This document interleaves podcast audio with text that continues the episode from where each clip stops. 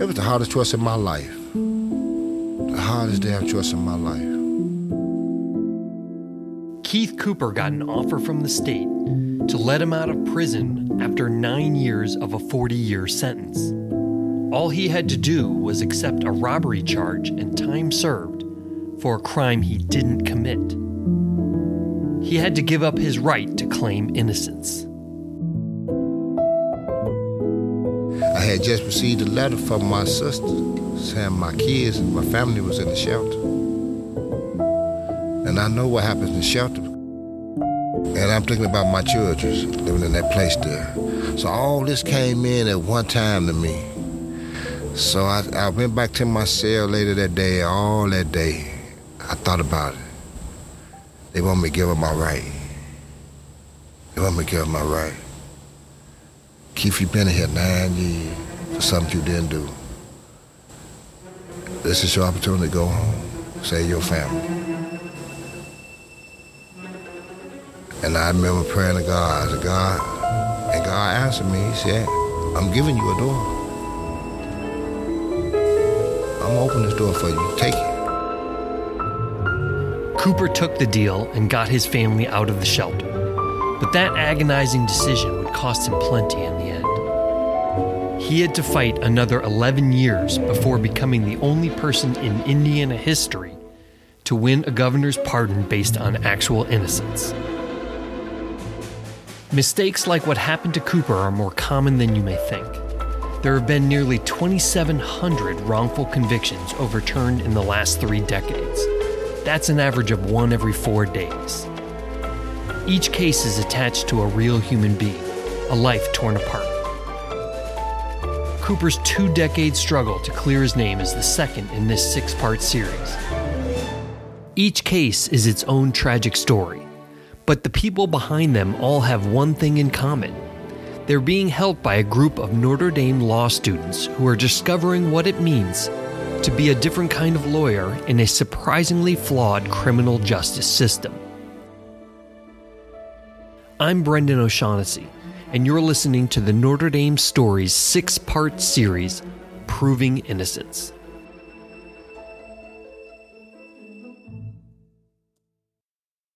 Keith Cooper was born and raised in Chicago.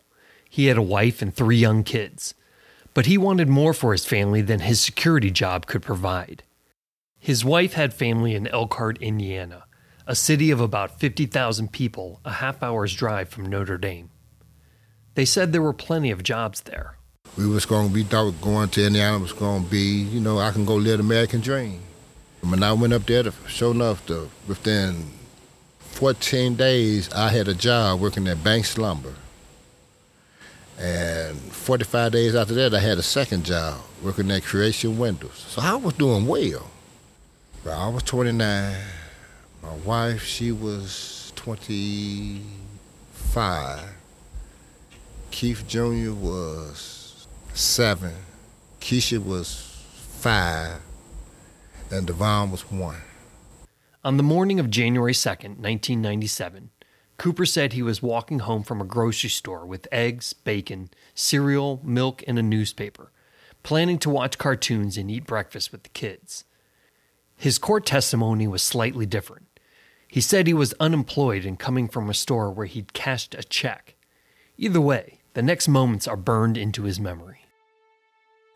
And I was walking from back from that store, and I got caught by the train, so I'm standing there. I decided to light me a cigarette. And I hear these police sirens. And I didn't know they was coming for me. I didn't, I, didn't, I never suspect that, that they was coming for me, because I'm just an innocent man coming from a store. And when they made, when they jumped out the car and put the guns to my head and threw me on the ground, I'm asking them what I'm being charged with, what crime I committed. They told me, shut up, just threw me on the ground. And they stood in there, when they finally handcuffed me and placed me inside the, the car, they told me I was wanted for uh, strong arm robbery. A woman's purse had been snatched earlier, and Cooper fit the description of a tall black man. They drove him to a home so the victim could identify him. Not in a neutral lineup, but in the back of a police car. the lady was sitting on the porch about, I want to say about 20 feet away from me. And I'm inside the squad car, and she on, on the porch, maybe with, I had to say it got to be about 10 steps up. She said, that's him. I said, no, let me get out the car. I'm not the man that robbed her. He said, no, that's all we needed. And from there, my life was living hell. Cooper told his mother to save what money she had rather than bail him out. He knew he would beat the charge. But while he was in jail, a police officer told him that he was planning to nail him for a much bigger case a robbery and attempted murder at the apartment complex where Cooper's family lived. They took me down to this little office and he said, Hey, if you take that case to trial and you beat it, I got this for you. This is your egg right here. I said, What you mean by egg? He said, you take that child, you're gonna hatch this egg here. I got seven people to say you did it. I knew then it was serious, that these that these folks was trying to keep me. No matter what, they wasn't gonna let me go. And I told my mom, I said, Mom, if you don't get me out of here, these people are gonna lock me up for the rest of my life for something I didn't do. She said, don't worry about it. But I got to put the house up. I'm gonna put the house up. And all I can say was, thank you, Mom. I didn't do this here. That's the honest to God truth. Cooper beat the purse snatching charge. As promised, he was charged in the robbery and shooting. Police said he'd committed the crimes with Christopher Parrish, a man Cooper never met until years later. His wife sold their belongings to pay household expenses. His mother took on a loan on her home to pay for bail. At first, Cooper couldn't believe that witness after witness identified him as the shooter. But they were all white, and the police had told him that they had found the right man. That's the only description they had of me tall and black. They said it wasn't too many tall black males in uh, Elkhart. But I was the only one they saw that day. They kidnapped me, man. They ruined my family. They ruined me. And that lady said, I will never forget your face. And I'm like, I didn't do this. Can't y'all see I got the wrong person? But, you know, I hate to say it, but it's true. We all look alike to some of the people, other races. I feel I was black and tall. It didn't matter if I, if I wasn't the one. At the trial, prosecutors relied on the mistaken eyewitnesses, even though experts say that a cross racial identification during a stressful situation can often lead to errors. They also produced a jailhouse informant who claimed that Cooper had admitted his guilt. The informant would later refuse to testify, but the state used his written statement. Elliot Slosser, a Chicago lawyer who co teaches the Notre Dame Exoneration Justice Project, now represents Cooper in his civil trial against the state for wrongful conviction. We've seen in our cases that there's a real epidemic in Elkhart in terms of the use of jailhouse informants and the promises of consideration to those informants that are never disclosed to defendants prior to trial. Uh, and in fact, in um, some of our cases, the same jailhouse informants are being used over and over again. Uh, and it's not just that we you know, woke up one morning and imagined that these informants are lying. You know, many of them have uh, have already recanted their false testimony in our post conviction cases.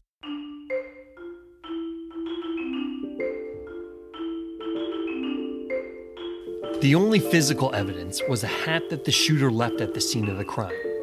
It was the kind of hat you could have made at a shopping mall kiosk in the 1990s. It had an embroidered J on it and was tested for DNA. Though the DNA was not a match to Cooper, prosecutors managed to shelve the issue by stipulating that it neither matched Cooper nor ruled him out. His defense attorney didn't fight that false claim. That was the sum of the evidence the mistaken eyewitnesses, the jailhouse informant's written statement, and the hat they said was his. It's like they was determined to get me uh, to find me guilty, to place me in that in that damn penitentiary. And they succeeded. Cooper's trial was a one-day bench trial, which means he agreed to have a judge rather than a jury decide his fate. He thought he would win and go home, but the judge disagreed, and the guilty verdict devastated his family. They saw me get carried away with shackles on. You know, my daughter still remember that day like it was yesterday. I can hear my kids crying. They, I can hear the tears, the cry coming from the background. And I was, I didn't want to turn around and look at my own children because they had taken me away. But I ain't know appeal take two to three years. Not having my children in my life and not being in their life to man to raise my kids the proper way so that so this could never happen to them. Man, it made me want to cry because no man should be snatched away from his kid for something he never he didn't do. Cooper was terrified as he pulled into the Wabash Valley Correctional Facility in Carlisle, Indiana. I go in there in the middle of the afternoon, the yard full of guys. Got to be at least over 300 guys in the yard. And I'm coming in there to fresh meat. Everybody stopped doing what they're doing to look at the guys that coming in. All this negative attention looking at me, and I'm looking at them. Like, wow, I'm sentenced to 40 years. How do I get over this fear? How do I get over this fear? I kept asking myself, what am I going to do to survive? They placed me in the cell with an older guy. And he told me, he said, look here, young man. He said, I want to know how you're going to do this time. Are you going to do the time or you going to let the time do you? Now, I'm new. I don't understand the, the, what he's saying by that. And then I found out if I let the time do me, that I'm no better than nobody else in that yard. But if I do the time, I become better than the people in the yard. I find a way to get out. So that's when I decided to go to school. That's when I decided, man, I got into church. I didn't want to die in prison. I didn't want my kids to give up their hope that one day they might see me again. I wanted them to keep that hope because I kept it. So I let that burn inside of me to be my strength. I used that as my tool of survival. Because I saw what they was doing to guys in that penitentiary. I always saw it on TV, but to live it, it's, it's 10 times worse than what you see on TV. They dress it up sometimes. It's not like that in that damn cage. It did something to me. I mean, it really did something to me. I was, I was, I was so afraid that I wasn't afraid no more. You understand what I mean by that? Mm-hmm. I was scared to the point where I just wasn't scared no more. I was just willing to accept it. Whatever come my way, I was going to deal with it. And I knew, had I not took that deal at that time, man, I was going to die there.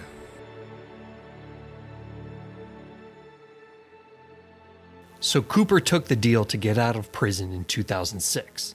He could help his family. He wouldn't have to face another trial. I just just told him, y'all can keep that conviction. I'm ready to go home. I done already been charged with it. I already did ten, nine years and a half on it. Man, let me go home. My kids are struggling. They're in a shelter. Let me go out there see I, what I can do. Show my kids that I'm still they daddy. I'm still gonna rescue them.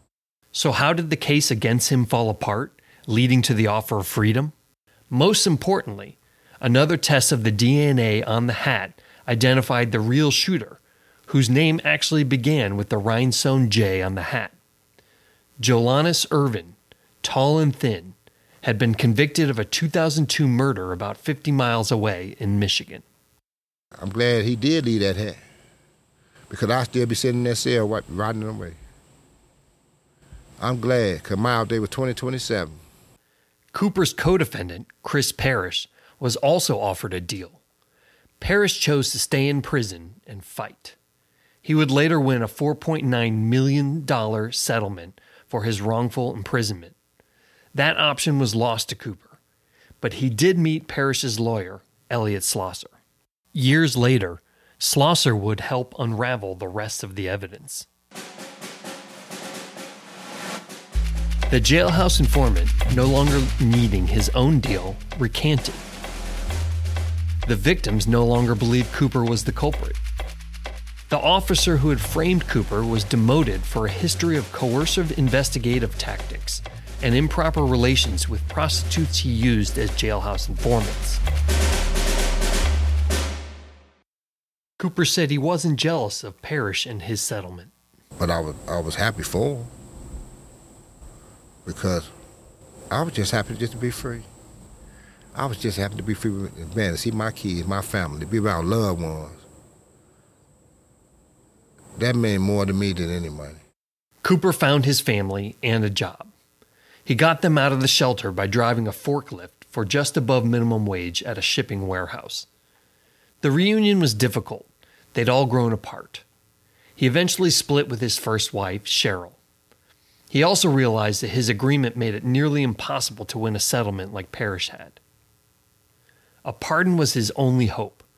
Slosser began a pardon campaign to take the felony off Cooper's record. He petitioned the parole board in 2011 and won a unanimous recommendation in 2014. Still, former Governor Mike Pence took no action on the case before he left office to become vice president. The prosecutor who, prosecuted my case became a judge. That's a promotion. The state attorney became attorney general. That's a promotion. Governor became the vice president. That's a promotion. I said, everybody that was involved in my case got a promotion. Got something. The only person that getting them was Keith Cooper. I never received an apology. Never. Only the victims apologized for what they did to me. Everybody else who had a hand in convicting me, they never apologized. New Governor Eric Holcomb granted the pardon within a month of taking office in 2017. And I didn't know I was on the forklift working. They come telling me, they say, man, you you on the news. I mean, uh, they talking about you on the news. I said, what? So I go look. They show me Eric Holcomb's his speech.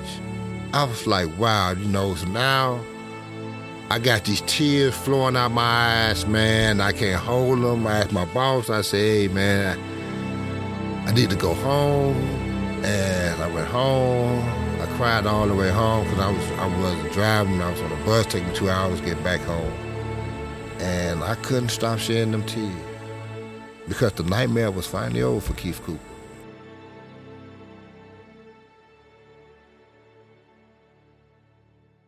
Well, you know, I had worked at bank uh, at Rapid for ten years. I did I did a foolish thing when I when I went for that pardon when uh, Eric Holcomb pardoned me. I figured everything was gonna be over, so I kind of like drifted from my job. Though struggling financially, Cooper found some happiness when he remarried to Nikki Sladen Cooper. He does some odd jobs now, but spends a lot of time watching his grandkids. She got six grandkids, and I got six. So we got 12 grandkids all together. And it's almost like the family feud, but black family, you know? And we all, you know, it, it, it's cool. Cooper also enjoyed getting a chance to encourage the law students at Notre Dame to get involved in cases like his. He and Slosser spoke to the law school after his pardon. That event inspired the students to volunteer for a club that grew into a class and a legal clinic working to overturn wrongful conviction cases. I'm honored. I'm honored because I know there's a lot of more Keith Coopers that's wrongfully convicted. And for the state of Indiana, for Notre Dame to open up that the wrongful conviction clinic, I'm so proud of them and I'm honored because now I know justice is going to be served throughout that state. Cooper's pardon made it easier for him to sue the state for wrongful imprisonment. He said he would like to be able to fix his house up and take his wife on vacation sometime. But not everything is perfect. He has some lingering issues that have been hard to get over the years lost, the injustice, the violence of the prison. It's like you took something from us, and we'll never get that back. Like right now, I, I suffer from PTSD, you know, and uh, and it hurts because I still have nightmares about some of the events that took place in that penitentiary. And my mama told me that some, white men come looking for me in the suits. I I went home, started packing my stuff. I was ready to run again because I'm thinking, man, they from Indiana. Here comes some more cases they want to put on me. So now I'm about ready to run.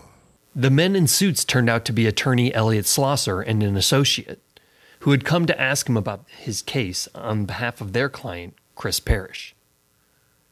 His wife Nikki says Cooper sometimes sleepwalks in the night, even fighting phantoms in terror that he is still locked up. One time I felt really bad because I woke up and I saw him fighting with the closet. He was punching, crying. And I'm like, what you doing? He was like, wait, I'm fighting, I'm fighting. I'm like, who you fighting? And he having a real conversation. And he was like, get off me, get off me. I'm telling y'all, get off me, leave me alone. My husband spent over nine years in prison and 25 years fighting here for his name. That's when I started doing my own research. And I realized it was more prevalent than I thought it was. It was a shocker. I mean, you see it every day, but you don't really pay attention to it. It's something that you see and you hear about, but you don't know it's real. You don't know it's real to actually hit somebody that you love. So much so, I started teaching my kids a prayer and my grandkids and his kids and grandkids. Come, Holy Spirit, fall in this place. What I learned was every time one of us walk out this door, we're a danger to society. Not because we want to be, but because who we were born as. You're automatically guilty until, until proven innocent, not innocent until proven guilty.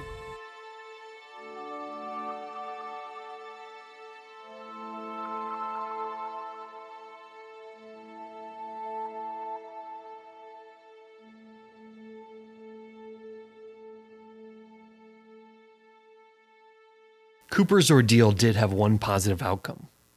Lawyer Elliot Slosser first learned of Andy Royer after Cooper's case inspired the Indianapolis Star to run an investigative series on wrongful convictions in the state. Soon afterward, Royer's attorney contacted Slosser about getting involved. It really struck a chord with me um, about you know this very very vulnerable person who clearly was mentally disabled and led into a false confession just from um, what I was able to review. And I remember that vacation that I was on with my wife, I actually sat under this little hut on the beach and I read Andy's entire trial um, and the appellate record that I had on my iPad. Next time on Proving Innocence, we take you inside the case of Andy Royer. He confessed to a murder that a judge now says he didn't commit. Even a cursory glimpse of that confession raises doubts about whether Royer was coerced with leading questions. I started choking Helen. What were you choking her with? My uh, hand, or a rope.